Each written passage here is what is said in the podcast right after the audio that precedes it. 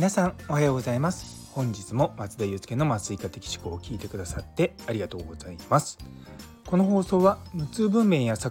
化麻酔を中心に医療ビジネステクノロジーなどのいろいろを毎朝6時に発信していく番組です。というところで今日はですねちょっと趣向を変えて引用スタイフをやってみようかなと思います。この引用スタイフっていうのはあのツイッターのよくリツイートとかあるじゃないですか。あの誰かが言ってる意見に対して僕はこう思いますよっていうようなやつなんですけれども少しなんかそれがブームになってるのでちょっぴりやってみようかなと思います。あの実はあの同じドクターで音声配信されてるラグビー先生がされてたのをもうあやかってあのやってます。でラグビー先生が以前あのジャバザ・ハットリさんっていうすごく今ツイッターを伸ばしてる方のボイシーでこの音声配信に雑談はいらないっていうところに関してあの引用リツイートされてたんでまあ引リツの引リツみたいな感じになりますけれどもラグビー先生はまあ雑談必要だよねっていうような感じだと僕は捉えたんですよね。っていうのはそもそも音声配信は仲間を作りたいっていうのがあってまあ、僕もそれすごく同意なんですよ。で音声配信を聞く、まあ、目的が、まあ、もちろん学びっていうところはたくさんあると思うんで学びに重きを置くと確かに雑談って邪魔なんですよね。ただその同じ内容であったとしても人ってのはやっぱりこう自分の好きな人から聞きたいんですよね。で文章だったら別に自分が好きじゃない人からでもあの文字だけなので感情とか伝わってこないから別に多分それでいいと思うんですよ。ただ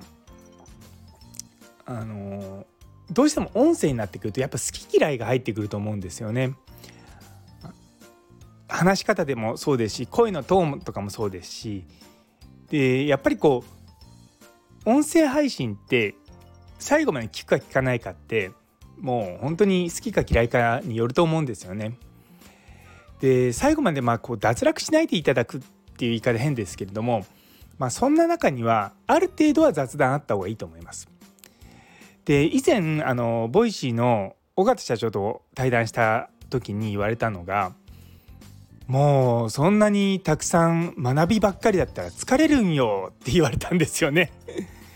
もうお医者さん真面目すぎるんでって言われてもうめっちゃかの、ま、私はもう目から鱗が落ちましたなので例えば10分の放送の中にもう学びっていうコンテンツをどれぐらい入れるかってまあそれもちろんこう比率があると思うんですけどもどうしても僕らの放送だとまあおそらく8割ぐらい学びにしちゃおうと思うんですよね。でも8割の学びを毎日毎日聞くとちょっと疲れるっていうのはあると思うんですよ。でしかも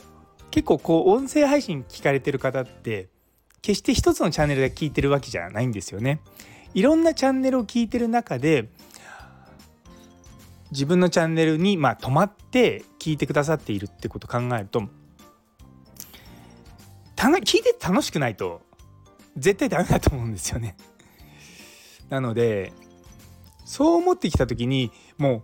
単にこう有益情報だけをやってると最初のうちはあの有益だなと思って聞いてくださると思うんですが多分長く続かないと思うんですよね。だからロングテールになってこうやっぱりこう何て言うのかなこう自分のファンをやっぱ増やしていくっていうところだと思うんですよね。あのラグビー先生も同じようにこう自分の仲間を作ったりとかそういったことをしたいっておっしゃってたんですけれども私もまたこう同じで、まあ、有益情報を届けるんであればいくらでもまあ特に医療者だともう長年ずっとやってるんであるにはあるんですね。まあもちろんその中で専門用語をできる限り使わず柔らかくねあの発信するってことはもちろん大切なんですけれどもやっぱりこういう専門家がまあ話すチャンネルで、まあ、専門的な知識を共有するってなってくるとま僕はやっぱ雑談あった方がいいと思うんですよね。だから本当にそれってこうコンテンツによると思うんですよ。だって医療って普段の生活からするとめちゃめちゃ重い話なんですよ。でそれをなんか毎日例えば5分とか10分とか聞くのってちょっと苦行に近くなってくるんですよね。なのでそう思うとこう楽しい部分がたくさんあってでちょこっと学びになるぐらいがいいんじゃないかなっていうふうには思います。まあもちろんねこう皆さんが時間を使って聞いてくださってるっていうのは分かるんですけれどもそれとそのやっぱりこう楽しく生きるっていうためのものであるべきであるので